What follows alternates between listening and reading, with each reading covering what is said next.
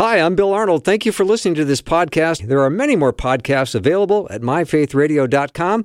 Your support makes this possible. Thank you. Hi, this is Bill. I thought this interview was so good, I wanted you to hear it again. So enjoy.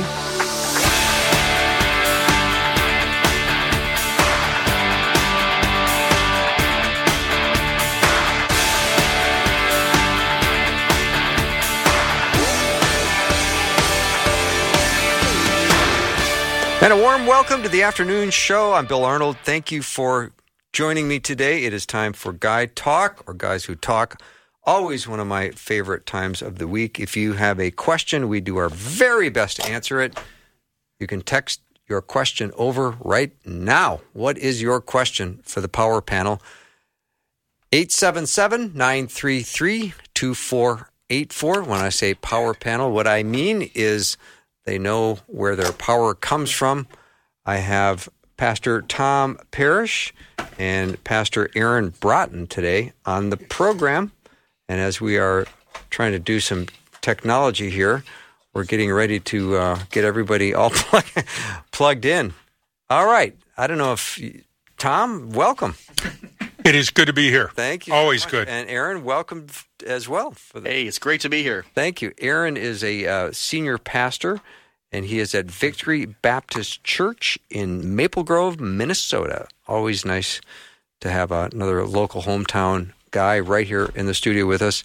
His life his life verse is 1 Corinthians 15, 58. Tell us about that. Uh, really having a, a work sorry about that.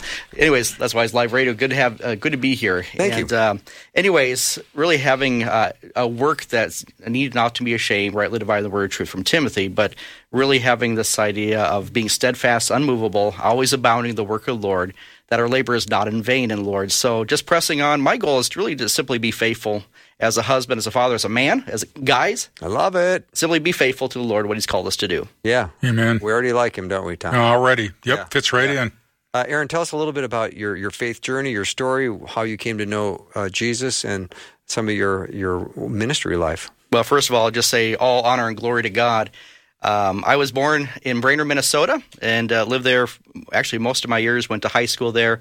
But as a young child, uh, my parents actually helped out a local Bible camp up there. And one summer, I remember the pastor of the camp preaching a simple message on salvation. And I understood that I was a sinner and needed a Savior, and only Jesus could take care of my sins. And so, as a young child, I went forward. I trusted Jesus there at, at that little chapel uh, up there at Solid Rock Bible Camp was the name, but no longer in existence now. Okay. But uh, anyways, God just did a, a, great work in my life, and even as a, a, young child, I knew that God really wanted me more than just a kid. You know, even growing up, uh, I think there's a lot of dreams. What do you want to be when you grow up? Type of thing. But I just want to serve the, serve the Lord, and so I I really surrendered even then to missions, and wherever the Lord would place me, uh, whatever people group, I, I would go and simply do that. So, uh, so did that as a young child. Called to preach when I was 13. Called to missions when I was 15. And our family had the privilege of serving in Israel actually for several years and uh, working in Jewish ministry, and now kind of continuing that, but also pastoring here back in Minnesota. Wow. So you spent how many years in Israel? Uh, over six years. Okay. And tell me a little bit about that experience. Yeah. So, and actually, it kind of goes before my wife. Um, We've been married over 20 years now. And, uh, anyways, her family actually moved there right after the Gulf War in 91. And uh, she ended up going to a little international school over there in Jaffa. If you remember Jonah and the whale, uh, that, that wonderful city. Anyways, Yeah. uh, she went to school there. And uh, so she graduated, never thinking that she'd get married and move back. So, Wow. so I did my, so I did my internship actually um, with my future in-laws. Didn't know it at the time, but the Lord just worked those details out, and the Lord called uh, me, and then later met her and went to Israel. So we ministered there about six years, and there we worked in a little church plant in Tel Aviv. And uh, God did amazing things that work. It was an international work, reaching both Jew and Gentile for the Messiah. And then we also ran a nonprofit organization called Project Nehemiah. Both ministries are still in existence, doing Cool. great, run by Israelis. And um, so, yeah, that was our time there and just lived pretty much in the Tel Aviv uh, metro. But uh, what a, a blessing it was to be there in the land. And, you know, you're driving down the street, major roads, and then, you know, you got Tel Aviv, which was started in 1909, and then you got Jaffa, it was like 4,000 year old city, mm-hmm. side by side, and just amazing, just living there and being there in the land where of the Lord. Yeah. All right, Tom. I don't know if you're thinking what I'm thinking, but I've heard him say Jaffa twice now, and Yep. I always thought it was Joppa. so is it J- Jaffa? Yes, it's it's both. Okay. Because I always thought that he, he got on the boat and went to Joppa, but it's Jaffa, right? His job it's just the pronunciation. Okay. You know, um, you know, people reading their Bible, you have a you know a name people are familiar with, like Joppa. Yeah. You're not wrong. Uh, but on the street, you know, if you're in Israel to, today, you, you know, you you hear the pronunciation just a little bit different. So Jaffa is actually in Hebrew. It's uh, from Yafeh, which means beautiful. But uh, there is a street called Yafet, Yafeh, Yafet, Uh-huh. and actually that is the Hebrew name for Japheth. If you remember Japheth in the Bible, Yeah. who was one of the sons of Noah, Right. and so that's kind of how it got its name. But Jaffa, Yafeh, beautiful. It's a beautiful little port city. It Yeah. has the oldest port in the world. And uh, if you go there today, and I challenge everyone to get to Israel, it's it'll change your life. But if you get there, you'll actually see um, there's a public fountain there, and it's a whale. So they caught the whale that Jonah. Uh, Whoa, didn't know that. they caught the whale, and now it's, I now it's a public fountain. either. It's just down the hill from the school where my wife went. Put it there. Yeah. I always thought it was just a big fish. Yeah, me too. But Yeah. now we know. Now we know. If They've got it immortalized in, in, in the town of Jaffa. You know, I do love proper pronunciations. I, I sometimes I'll be talking about uh, someone and I'll and, and I'll I'll be corrected in a nice gentle way, but the the, uh, the Hebrew pronunciation will be very different, and I will realize that I would prefer saying it the the proper Hebrew pronunciation way. Very good. I think a classic one would be uh, we see Beersheba in the Bible too. Yeah. From you know from Dan to Beersheba. In Israel, they just simply call it Beersheba, which is kind of a different uh, different way of saying it, Yeah. but same place. Some people might say Hagar, and you would say Hagar. Hagar, right? Um, so yeah, it's probably really good to to get those pronunciations correct, and and and it's fun. It's fun to say Hagar. It doesn't roll off the tongue like Hagar does, but I'd like to ask Aaron a question about that. Is there any difference, like from the north, Lebanon area, and up there to the south? We have differences in accents here in the United States. So some of the same words are said, but a little bit differently. Did you see any of that in Israel? Oh my, that's a Tom. I tell you what, that's a great question. I absolutely love that. well, I'll ask good questions too. just so you know, it's not just going to be Tom that's going to ask good questions. No, well, I, I tell you what, questions from our listeners that all be good today. Okay, good. anyway, um, you know, Israel. Just talk about the land itself. It's um, it's about the size of the state of New Jersey, or put in layman's terms, Israel's about uh, is actually can, can fit inside Lake Michigan and still have room to water ski around it. You know, as far as land size goes, but in and also within the land itself, you go like from Dan to Beersheba all the way down to Eilat by the Red Sea. It's very diverse in its climate. You know, you have the mountains, snow-capped mountains out Mount Hermon near Lebanon, Syria. And then you go like to Jerusalem, you have the Judean hills. You go down to the Dead Sea, the lowest spot on earth, all the way to the Arava Valley down to the Red Sea. And so you're out in desert. Think of the wilderness of scene where the children of Israel wandered, you know, for those years. And uh, so the climate's different. So as far as the people who live there today, you know, Jewish people have, you know, since 1948, 75 years ago, Israel became uh, reborn as a nation. And so Jewish immigrants have poured in since that time, especially. There was always Jewish people that lived in the land throughout the centuries. That never stopped. But since 1948, Jewish people have come in by the droves. For example, in the 90s, you had 1 million immigrants that came just from the former Soviet Union. And then you throw in people from America, from Australia, Jewish people from India, all kinds of places. And so they bring a little bit of their dialect, way of speak. So you can kind of pick up when you're there enough. There's a little bit of a little dialect from those who live, let's say, near the Galilee than someone who lives, let's say, in Tel Aviv. Wow. So in Genesis 16, too, when you, you start reading that, you, and I probably said uh, Sarai a long time. That's not correct either, is it? Close enough. Sarai? Yeah. Sarai. Yeah. Yeah, it should Yeah. be Sarai. So there's a lot, a lot to learn when you just study the original Hebrew names and learn how to pronounce them well. It's worth doing. Absolutely. All right. Uh, Aaron Braaten is my guest along with Tom Parrish. That is the power panel today. All you have to do is text over a question, 877 933 2484. Again, 877 933 2484. All right, here's a question, gentlemen. What is the unforgivable sin, and can we still commit it? It's been in controversy for a long time. What is the unforgivable sin? And everybody has a little different nuance on it. Basically, as I read the scriptures and I look very closely, it is the Holy Spirit that brings faith into our life. It is the Holy Spirit that wakes us up to the power of Jesus. I believe the Holy Spirit does that more than one time for people. I mean, many people at times are confronted by the Spirit. I think when you go to the end of your life and refuse the Spirit's witness about Jesus and refuse Him, it's, I hear people today always saying, well, Pastor, don't you think that at the very end, God will give them one more chance? And my attitude is, if he's given them all the chances up till now with the name of Jesus, now why do we think that after they die they're going to get another chance? The Bible doesn't say that. So for me, the unforgivable sin is refusing to submit to Jesus as Lord and Savior. It may be more than that. Aaron? I mean, yeah, that's spot on. I think. Um, I think something else in the passage that's referring to the unforgivable or unpardonable sin. It really has is tied in with the blasphemy of the Holy Spirit. Yes. And what happened was this that it's, you know, Jesus is doing these works and the religious leaders, they're pointing their fingers at him saying, you're really doing it, eh, as, you know, under Satan's power. Yeah. You're in cahoots with the devil. Exactly. Yeah. Yeah. And of course, that was totally against. So it was kind of a, the thing is, Jesus is physically not here doing that. So someone cannot commit that specific sin because Jesus is not present doing those miracles. Right. And so, but it was very evident Jesus was doing the power of the Spirit. I think it I think, you know, looking at John 1, um, he came into his own, his own received him not. And uh, thank God for the Spirit who does draw people to himself. And those who come, you know, as many as received them, to them gave you the power to become the sons of God or the authority to, even to them that believe on his name. Yes. And so there's, I think there's hope. There's, I believe there's always hope to the very end. I, you know, the Lord, the, in Second Timothy, he says, it is the Lord's will that all be saved and come to the knowledge of the truth. Now, as a parent, uh, I have three sons. They're all believers, thank the Lord. But if they weren't, uh, I wouldn't give up on them until their last breath.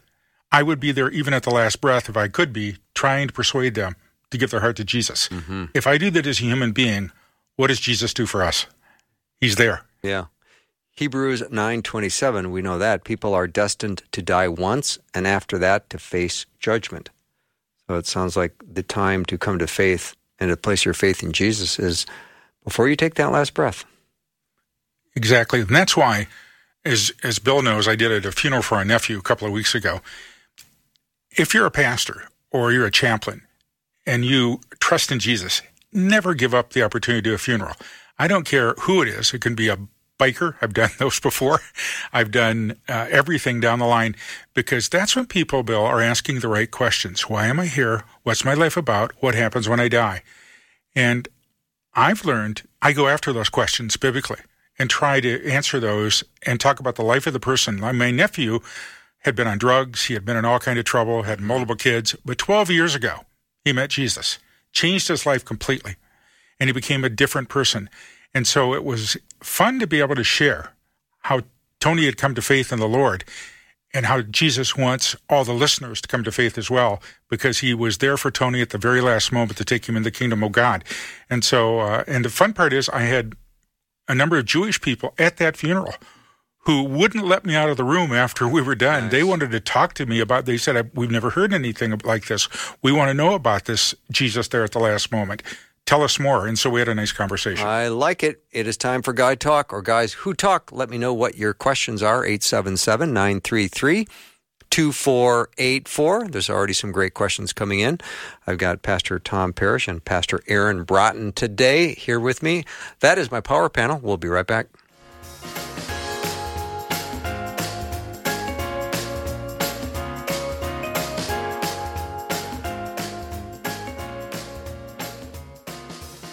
When you sponsor a child in need, you change their life. Your child learns that God loves them more than they can imagine and that He has special plans for their life.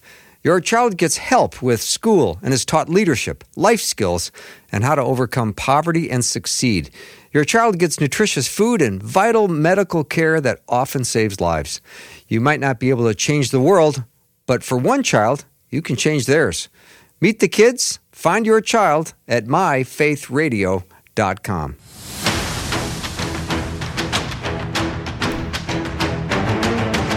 Welcome to Guy Talk. It is time for your questions. Let me know. What do you have? I know you got something. 877 933 2484. One more time 877 933 2484. My power panel today is Tom Parrish and Aaron Braaten. Really glad to have us here around the table looking at what Scripture teaches. Bibles are open. We are ready for your questions. All right, here's a, a thought that came in from Michael. I've heard very compelling arguments for a mid trib rapture. The first being that Christ is only coming back once. For the pre trib, they argue that they have to come, the pre trib argues you have, he'd have to come twice. The second is that we will have to live through some of the evil that we're already seeing, yet still, yet we'll still avoid the judgments. Aaron, let's start with you. Okay. uh, eschatology, you know, it's a doctrine of things to come. I think yep. one thing that, you know, as believers in, in Jesus Christ, that we should not be looking for the Antichrist. We should be looking for Jesus Christ. I think start starting with that premise. And so Jesus did give a promise that he would return. He would come again. So, you know, there's a doctrine of the imminency, the imminent return of Christ. So the question is really fundamental is Jesus coming at all? starting there. And the Bible ends in Revelation with the promise, Behold, I come quickly. And even so come, Lord Jesus. Where I, I can't wait till the Lord returns. I mean, just to make the wrong things right, seeing, you know, the promise of Eden, everything yes. everything's been broken because of sin.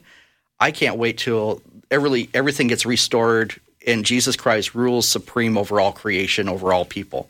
So I think that's that's the big picture that we have to look. So you know, when it comes to the minute details on the timing, I think that's what we're talking about is is the timing of Jesus' return. So I think you, starting there with the imminency is Jesus even coming back, and then kind of the purpose. So I think if you one, I like one thought maybe I know Tom just kind of bouncing this off too is sure. looking kind of at Revelation. I think a lot of people go to that or Matthew twenty four, for example, but kind of looking at Revelation backwards. You know, starting with the imminent return, and then you have this period of reign, a thousand years, and then you do have a tribulational time. Mm-hmm. And then I think when you look at that, maybe the rapture itself kind of works itself out. Is is there a rapture, for example? I think some people, and and I've um, personally where I stand, I, I, I view it as a pre-tribulational rapture that we are saved from the wrath to come. But some people say, well, you're just trying to get out of a hard time that's to come. You know, you're afraid of that, and I don't think that's the case because Christianity, Christians have experienced persecution through the years in the past 100 years it's just been uh, horrific for some believers in different parts of the world. And I praise God in the United States, we still have freedom to worship and to believe and to practice our faith. And so, um, but in looking at one thing I always go to is this um, I look at the um, the promise of the Lord's return, similar to John 14, which is re- involving Jewish wedding customs. Mm-hmm. And um, ironically, that's how I proposed to my wife, actually. Really? Side story, yeah. So, make it really quick what that is. So, it, back in the first century, the way that a bridegroom would propose to his wife, they would um, he would sign have a marriage contract called a ketubah. It's a contract, a covenant, and so he would make that and present that before the family, and they would drink upon it. Then he would pour a cup of wine or juice or whatever, put it that cup in front of his bride to be, and if she drank it, she says yes. She put to the side, she says no. Mm. For the sake of the story, she drinks the cup. All right, now there's a wedding to, to do. What does the bridegroom do now? This has happened 2,000 years ago. He says, I go then to prepare a place for you. He leaves the house. He starts building a little mansion, a honeymoon cottage onto his father's house. and I'll, I tell you mm-hmm. what, and the, the wedding wouldn't happen until the, that building was complete. Here's the thing, though. When if it was he was like most guys, I don't know about you guys, but I would throw up a simple shack and go get the girl. throw a tarp over something and go you know, uh, go get her. Exactly, but you know it's it's important. So, what was the common denominator in it? It was the father of the bridegroom who gave the okay of when it's completed. Mm-hmm. Obviously, he's building on the house; got to make it look good. So that's when that event would happen, and so he would then and go out in the streets middle of the night and then they would uh, shout, blow the shofar, shout, "The bridegroom's coming!" Go out to meet him, and they would bring him. Actually, he would stop halfway between his house and her house. His best men would come and usher him, usher her to him, and then they would go in a honeymoon cottage. So, Oh. so it's a beautiful picture of that. And so I think going to the timing now of that, I think it makes sense that um, in in, a, in that symbolic way that this is a, a pre-tribulational type of rapture. If you use that analogy to that, can we bank everything on it? I don't know about that. We'll know when the Lord comes. Yeah. But I think there is a, a great promise to that. Yeah, when when we find out that the Lord's going to pour out His wrath in a way that's never been experienced, Yeah. that's not the evil world that we're living in right now. There's something much worse coming. Oh, of course. Yeah. Yeah, yeah. I, I think one thing is just the people on Earth, the Earth dwellers, they will notice that this is not your normal catastrophes. And they're going to shake their fist against God. They will know it's from Him. So mm-hmm. I think that would be the difference at that time. All right, thank you, Aaron Braaten. Next question up, gentlemen. Can you please talk about Hebrews five eight? Although he was a son, he learned obedience through suffering. I'm trying to understand how the perfect Son of God, who knew no sin, learned obedience. Well, that's a great question. And I believe in combining scripture passages to make sense out of it. I'm always in context. Don't get me wrong, I would never pull it out. But I think Philippians 2 has to be added right to this text at the same time that says, Have this mind among yourself, which is yours in Christ Jesus, who, though he was in the form of God, did not count equality with God a thing to be grasped, but emptied himself by taking the form of a servant, being born in the likeness of a man. Jesus intentionally gave up his power and became truly human. Not that he wasn't still God, of course he was. He was the God man, but he gave up that power and depended totally on the Father. And in that depending on the Father, he had to learn to walk with the Father as we all should do. Jesus did it perfectly. And then, of course, when he rose from the dead, you know, new body, he was fully restored, glorified body.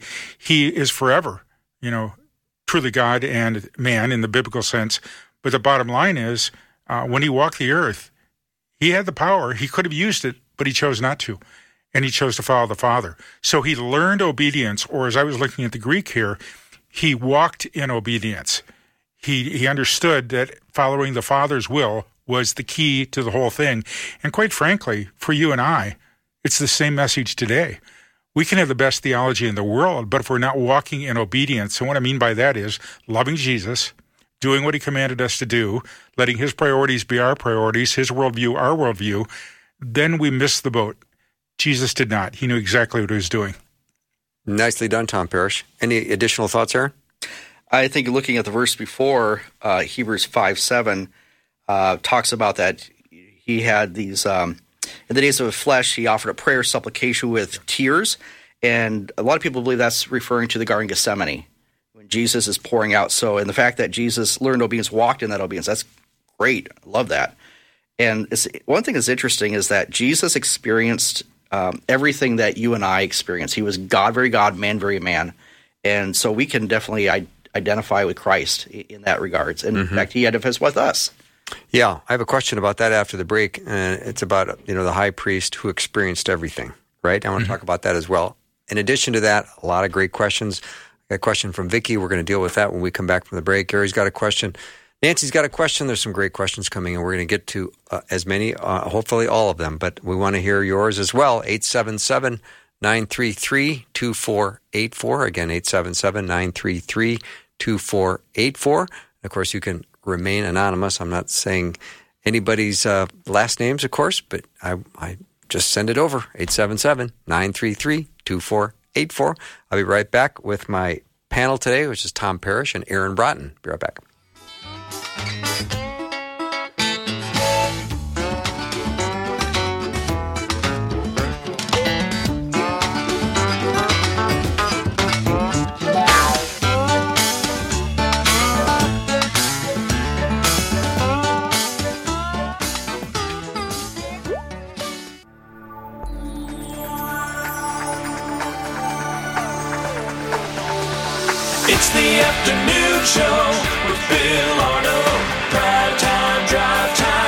Let's get it started. Jump in your car. What's for dinner? It's the afternoon show with Bill Arnold. Welcome, welcome. If you just joined us, it's time for Guy Talk or Guys Who Talk. Tom Parrish, Aaron Braaten. That's my power panel today. Great questions coming in. Keep them coming. 877 933 2484. passage in Hebrews 4, just to follow up, for we do not have a high priest who is unable to sympathize with our weaknesses, but one who in every respect has been tempted as we are, yet without sin.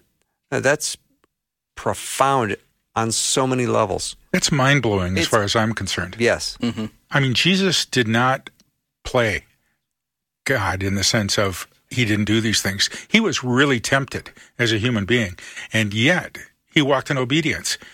And it's so incredible to see that. And what it says to the Christian now is this that since we have the Holy Spirit living within us, the power is already there to resist temptation and sin. We simply have to choose to give into the Holy Spirit rather than give into the temptation. Where people that don't have the Spirit many times don't have a lot of choice. Mm-hmm. They get caught up in it and it just kind of takes them over. So, yeah, I love that passage. It's powerful and hang that on your wall. You should see that every day. Yeah. Aaron? What an encouragement that is. I think, you know, when you look at the temptation of Christ in the wilderness, all those temptations, the stone be made bread, you know, cast yourself off, things like that. It's interesting that all those, you know, Jesus quoted using scripture as a way, you know, maybe talking about temptation, how do you deal with temptation? I think that's where knowing scripture comes in. But Jesus, it's interesting. In those passages back in Deuteronomy where Jesus is giving those rebuttals to Satan, the children of Israel, they actually broke every one of those things. Hmm. You know, they complained about the bread, for example, um, and so Jesus is the one who is right was righteous over that. He is that second Adam, and the fact that Jesus conquered sin in that way gives us encouragement to press on. And with the Holy Spirit, I agree. Yeah, sin is a choice for the believer. Yeah. Well, and what's scary is that with the modern age, with the computers, the technology, the media, the iPhones, I hope we're not getting lazy about memorizing scripture because there's a big difference between the scripture being on my iPad or in my Bible and I can go read it. But when I'm in the car and I get tempted or something comes to mind, it's not easy to pull that up. But if it's already within me, the Holy Spirit knows how to pull it up right at that moment and confront me. And it's Yeah. good stuff. Yeah. Uh, Aaron, you just talked about uh, Jesus as the second Adam. When people hear that, what, do, how are they to understand that? That Jesus is the second Adam. What does that mean? Well, you go back to creation. I think you know Genesis one through eleven is foundational for the rest of Scripture. I mean, that's really the basis of all Bible doctrine. And by the way, for for us and for listeners, doctrine is sometimes a scary word. It just simply means teaching. It's what you know what the Bible is based on. And so the idea of God creates Adam and Eve, who was perfect. Talk about the perfect couple, Adam and Eve in the Garden of Eden, but they broke God's law by taking of the the tree of the knowledge of good and evil. And the thing is this that God promised them, Genesis 3:15, that one day the serpent's head's going to be crushed. And who's going to do that? It's going to be that promised redeemer who will be that second Adam whereas the first Adam failed. Jesus Christ, the second Adam, he will succeed. He will be triumphant. And because he was triumphant, we are triumphant in him. We are victorious in him. So Jesus is called the second Adam because he will finish the job that the first one failed at. Absolutely. All right. Any other thoughts to that, Tom Parrish? No, that fits very well. The only thing I would add is that about doctrine, because I hear people say, I don't like church doctrine. So I like what you said. I often talk about church doctrines is nothing more than biblical truth. Mm-hmm. All we've tried to do is extrapolate from Scripture the truth and systematize it in the sense that we understand what it's saying and put it to work. So doctrine is not a bad word. I think the misuse of it is bad, but I don't use the term doctrine much anymore. When I preach or teach, I use biblical truth. Mm-hmm. And that's kind of hard to argue with. All right, uh, gentlemen, why is there so many different versions of the Bible? And is there a version to stay away from? There are many versions of the Bible, and it has to do with a variety of things. So, first of all, language changes. Even within a given culture, language changes. I mean, in the United States, we still have people in various parts of the United States that are not speaking English as we understand it. And so they're going to need their own translation for that. And that's what missionaries have done. But the, all the English ones, we are privileged in the West to have so many translations because archaeology and research keeps finding old manuscripts or finds what was what has been written or they were uncovering something they've had for a long time, but now it, it suddenly fits and they can add things to it. For me, the one that, that always has blown me away is Jude, uh, verse five, Jude verse 5 because in every translation I've looked at, it says Jude is saying, Now you remember how the Lord brought the children of Israel out of Egypt. The ESV, and they explain it in there, um, actually went to and pulled from third century manuscripts. And in the third century manuscript, it says, as you well know, it was Jesus. It was Jesus who rescued the children out of Israel. Now, that's a whole different understanding when you read it that way. What, what? You're saying Jesus was back there during the Exodus and dealt with that and was there confronting Pharaoh? Judas' half brother says, Yeah, that's what he was doing. And that's what the early manuscripts show. So we are pr- privileged to do that. That's why I always encourage read several different ones. There are some that are not as good. I don't like uh, the paraphrases that are out there. They get a little too loose. I like the word for word or the thought for thought, which many of them are. And uh, I would encourage that. Aaron, maybe you have a addition to that. I think ultimately we're looking at you know the original languages, talking about uh, Hebrew, Aramaic, and Greek. That's where it originally came from. Um, but I think, to your point, we have an, an embarrassment of riches. Oh, we do, especially here in the United States in an English-speaking world. Um, and there's a lot of countries, a lot of people groups that they don't even have one verse of scripture, let alone a whole book or the whole Bible. And so I think what we are looking for is have have a Bible that is faithful to the text, that is faithfully translated, uh, not one that has a lot of extra bias, right? Things like that. Um, there are a few translations out there I would definitely avoid. Some of the paraphrases, yeah, they you, you kind of really miss what the author author's intent is of that. Um, I think the Passion Translation would kind of fall into that that regard. It has a little bit of a bias on kind of the teaching. We want you to read it this way, and that's not really what Paul, for example, is right. talking about. And so you got to be careful in that. And so I would say, you know, to our listeners out there, if you got a question about it, go talk to your pastor or maybe a respected Bible teacher. Um, get some good wisdom in, in doing that. Mm-hmm. I was really humbled uh, when I started working at Trinity of Minnehaha Falls, big mission church, sent missionaries all over the world helped start what's called World Mission Prayer League, a whole variety of things.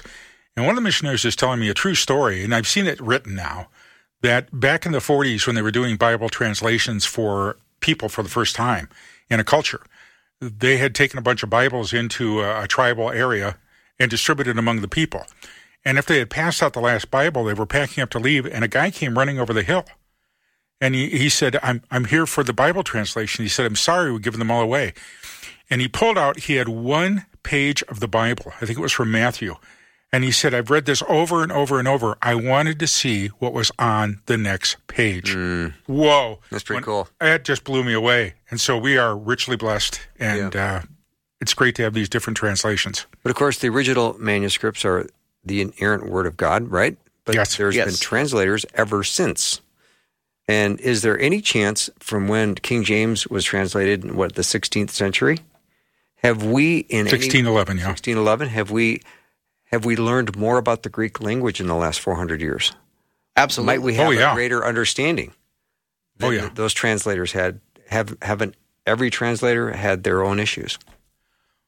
Well, here's the amazing part. If you look at all the different translations, except for ones like Aaron pointed out that are problematic because they're coming in with a bias, they've got their own agenda.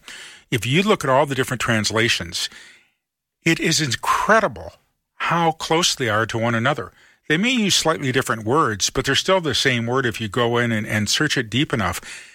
It, to me, I'm amazed at how you can take the ESV, the NIV, uh, a lot of the other ones, uh, the, like the New King James Version and others, and most people, if they didn't know which version it was, wouldn't really know what they're reading because it all sounds familiar because it's exactly what most of us grew up with and it's very accurate. And so I think you, whatever you have in a good translation, um, you can rest assured it's pretty accurate to what it's saying.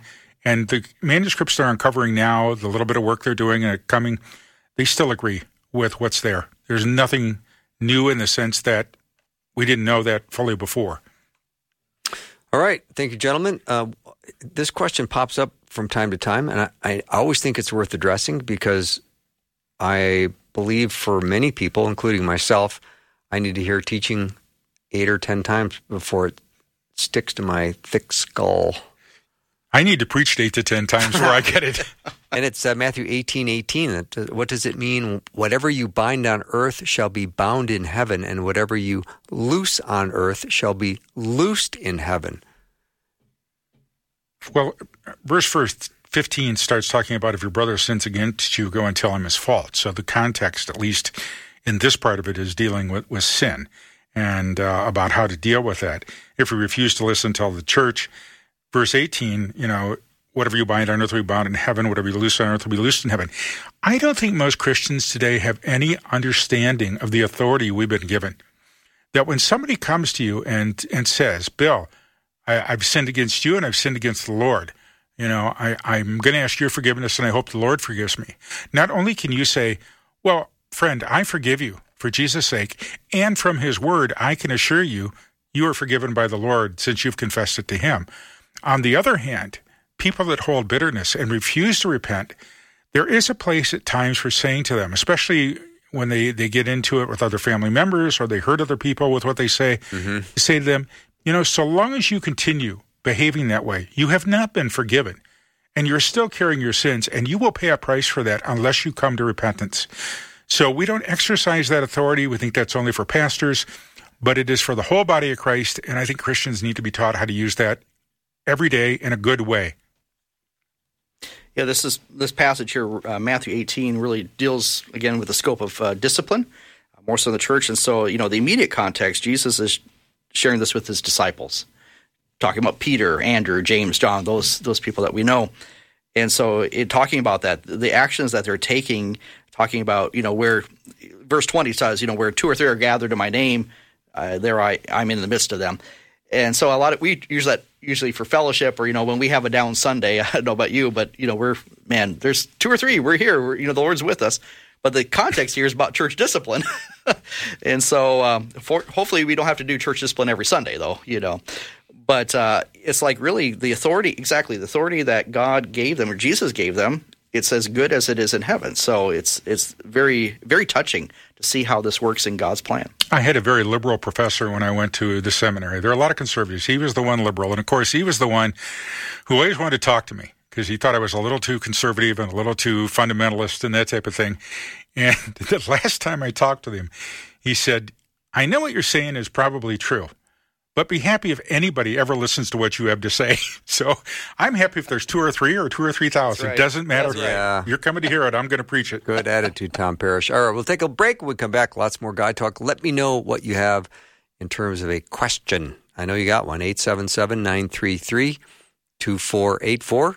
877 933 2484. Send the question over. We'll get to it. Be right back.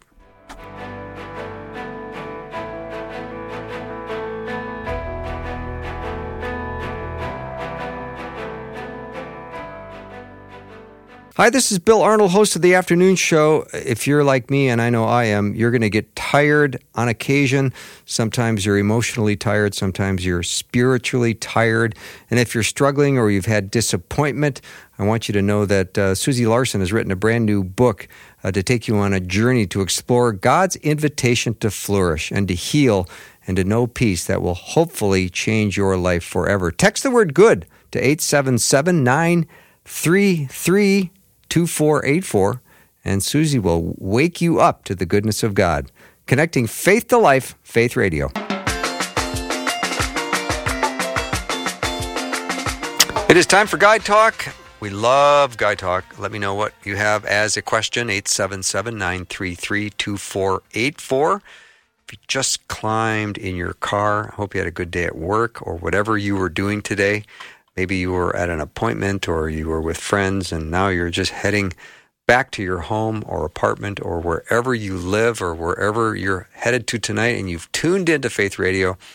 Who are these guys talking? Well, I'll tell you, that's Tom Parrish and Aaron Braaten. They're my two guests today on Guy Talk, and they're going to do their very best to answer whatever questions you have.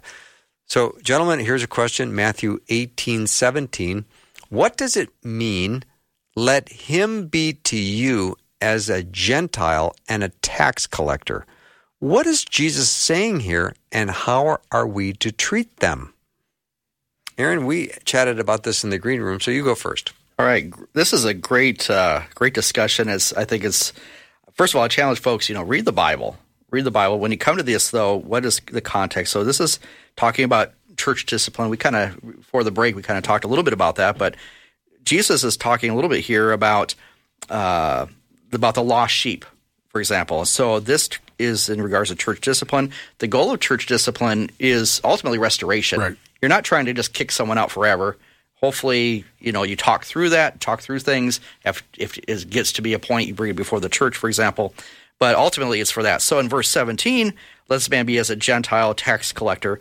It's like this. If if and kind of before that, it says if the person you're talking to, even before witnesses, and if that person still refuses to to hear it, to hear what you're telling them, they still ref- whatever sin maybe that they're involved in, or stubbornness, bitterness, whatever it may be. If they refuse that, uh, or if he refused to go to the church, then that person should be treated as a Gentile or a tax collector. So what does that mean? It basically means to treat these people in Jesus' day, the Gentiles and tax collectors, they were not allowed into common society. They weren't invited over to someone's wedding, for example, or synagogue services, or even the temple. There are certain areas of the temple they couldn't go to, and so that they would be on the outside looking in. And so, if someone gets to that point where it's like they're just living for themselves, maybe in sin, habitual sin, refuse to repent, refuse to to uh, turn to the Lord, uh, or listen to the te- uh, to the teachers, there is basically you treat them like that. Hey, guys, you know you're not you're not allowed here right now. And again, you're not kicking them out for good. The idea is like, hey, wake up, come back. Yeah. Is the idea. So uh, Jewish people would just keep their interaction with Gentiles and tax collectors to a, a minimum. Kind of as necessary. Yes, but Yeah. Jesus accepted the Gentiles and tax collectors, and an unrepentant believer who had gone through this procedure, uh, if they kept being unrepentant, they would be not accepted back into the church. But the goal would be redemption, right? Absolutely. Okay. Yep. Did I, do, did I, did I have that right? Mhm. Okay. I like when I get stuff right. Doesn't happen that often. We do too. All right. Here's a question, gentlemen. D- does baptism give one automatic assurance of going to heaven? I'm a Lutheran. I grew up with this. Okay. Many Lutherans want to say yes. I say no. Baptism is a covenant. It's no different. Now, of course, in Lutheranism, we just don't do believers' baptism. We baptize kids. But like the Jews, circumcised on the eighth day. No Jewish male on the eighth day said, I want to be circumcised and be part of the covenant. It just simply happened. The point is, the prophets held them accountable to the covenant when they grew up we have failed to do so much of that because we have given people the impression that all you need to do is be baptized, but we haven't done a lot talking to them about surrendering to Jesus, walking with Him the rest of their life, serving Him, and doing His will. And so when I do baptisms, and I've done adult baptism, teenagers, uh, younger people, what I emphasize there is this is a covenant that Jesus is making. And in this covenant, He's calling you to become His lifelong disciple. And that is our goal to make you a lifelong disciple. And that is the parents' goal, the sponsor's goal, everybody else around. You never get the idea that just being baptized gets you in. If you never come to church, you never do anything again. That is not the right biblical understanding. That is not what a covenant's about. And we have uh, often failed on that in Christianity, especially among, you know, Lutherans. I can speak for Baptists. Actually, it's interesting. I was actually born Lutheran. My parents were free Lutheran, so I got baptized as a baby. Have no recollection of it. Right. I have a. I actually have a picture of of that event that had happened. Do you really? I do. Yeah, back Wow. in the uh, Stone Age, I guess when it happened. Were you crying in the picture? I I, I was gotta- being held, and I I was. I guess I had that angelic look at the time. I don't know. All right. Yeah. I saw a picture the other day where the pastor was holding the baby by the feet and dunking the head in the water. Was that yours? Nah, Uh, no, that was the other guy. So, Okay. um, but anyways, you know, for uh, for my um, for our church, you know, as we're Baptists as well, so we believe in be- believers' baptism. So if you look at that pattern, for example, in the Book of Acts, you see the gospel presented, people receive the word, and then we're we're baptized. So it, you know, it's for believers, but. But to your point, Tom, I will definitely agree with you on this. Is that even within Baptist circles or whatever denomination, if, whenever you do baptism, they think, "Yeah, we're good to go. I don't have to worry about anything." and you know they forget wait wait a minute there's a sanctified life I know. and, and so uh, christ wants us to to grow in grace and the knowledge of our lord and savior jesus christ So I, that would- that would be a huge emphasis. Know Lord, Lord Jesus Christ is your Savior. Baptism is a public sign of your faith in Him, uh, definitely. And then you know walk with the Lord. You know we don't just you know stop. You know in our our you know you can imagine just having a baby born and here's a bottle. Good luck. Mm-hmm. You know Yeah. See, I get people that will say to me, Well, I was baptized on October 5th, 1985. And I say, Great. Glad you were baptized. Where do you stand with Jesus today? Because the issue is we were called to walk with him every day. Now, I'm not necessarily talking about a salvation issue. I'm talking about are you a fruitful disciple? Are you doing what you've been called to do? And too often, Christians don't do, I believe, what they've been called to do, and they don't understand because people like me, pastors, have not taught them well to understand that and to give them the tools for doing it. All right, here's a warm fuzzy. Uh, good afternoon, great team. How nice is that? Is that my wife? No, it's not actually. Okay. This is really nice. And the question is Is tithing an obligation for us New Testament Christians today? Is it for us today? Tithing an obligation. I teach no because tithing was the letter of the law. We have emerged beyond the law. The New Testament assumes we'll do more than tithing. And so if you want to give eight, 10%, praise God, do that. But what I do every Sunday when the offering is brought forward or when we take the offering, I remind the congregation you're giving for one reason and one reason only. Not for my salary, not for this building, not for the, the furnace. You're giving out of thankfulness to Jesus.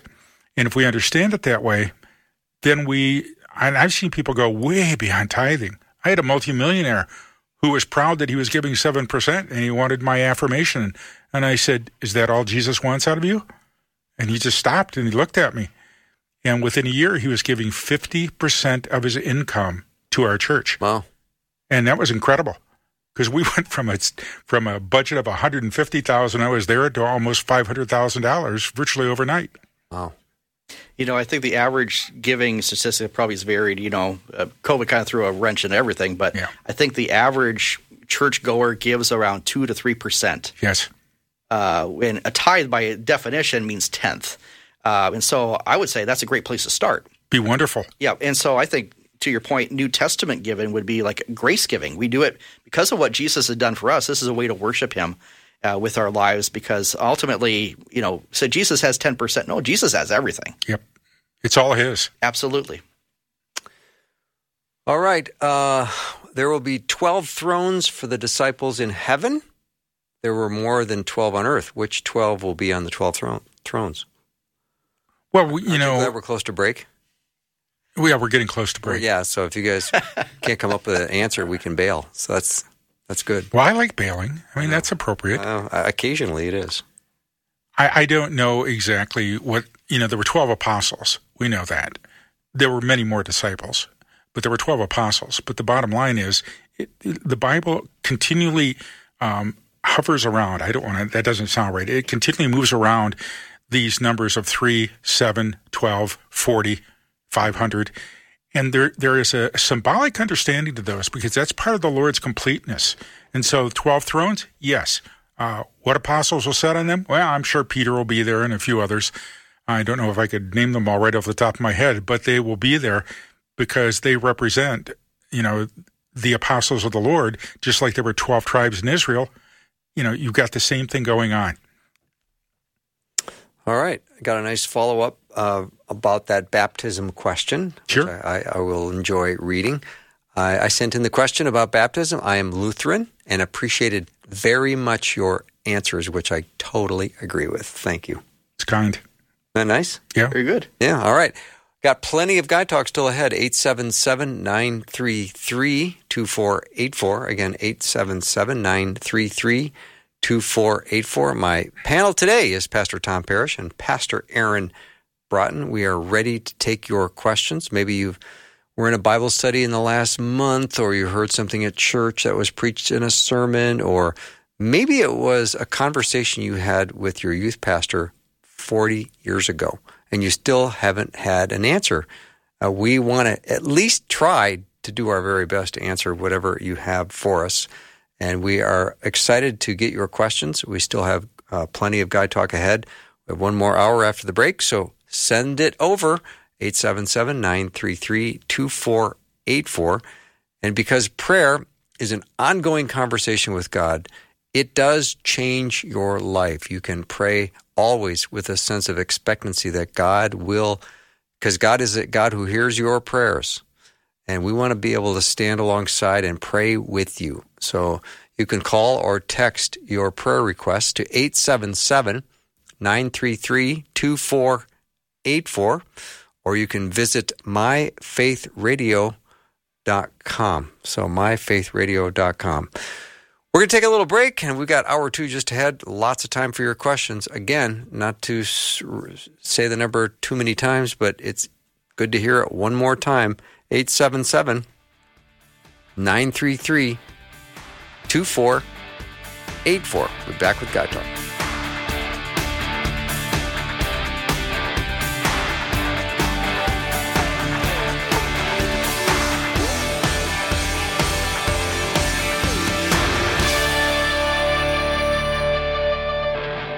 Thanks for listening. Programming like this is made available through your support. Information available at myfaithradio.com.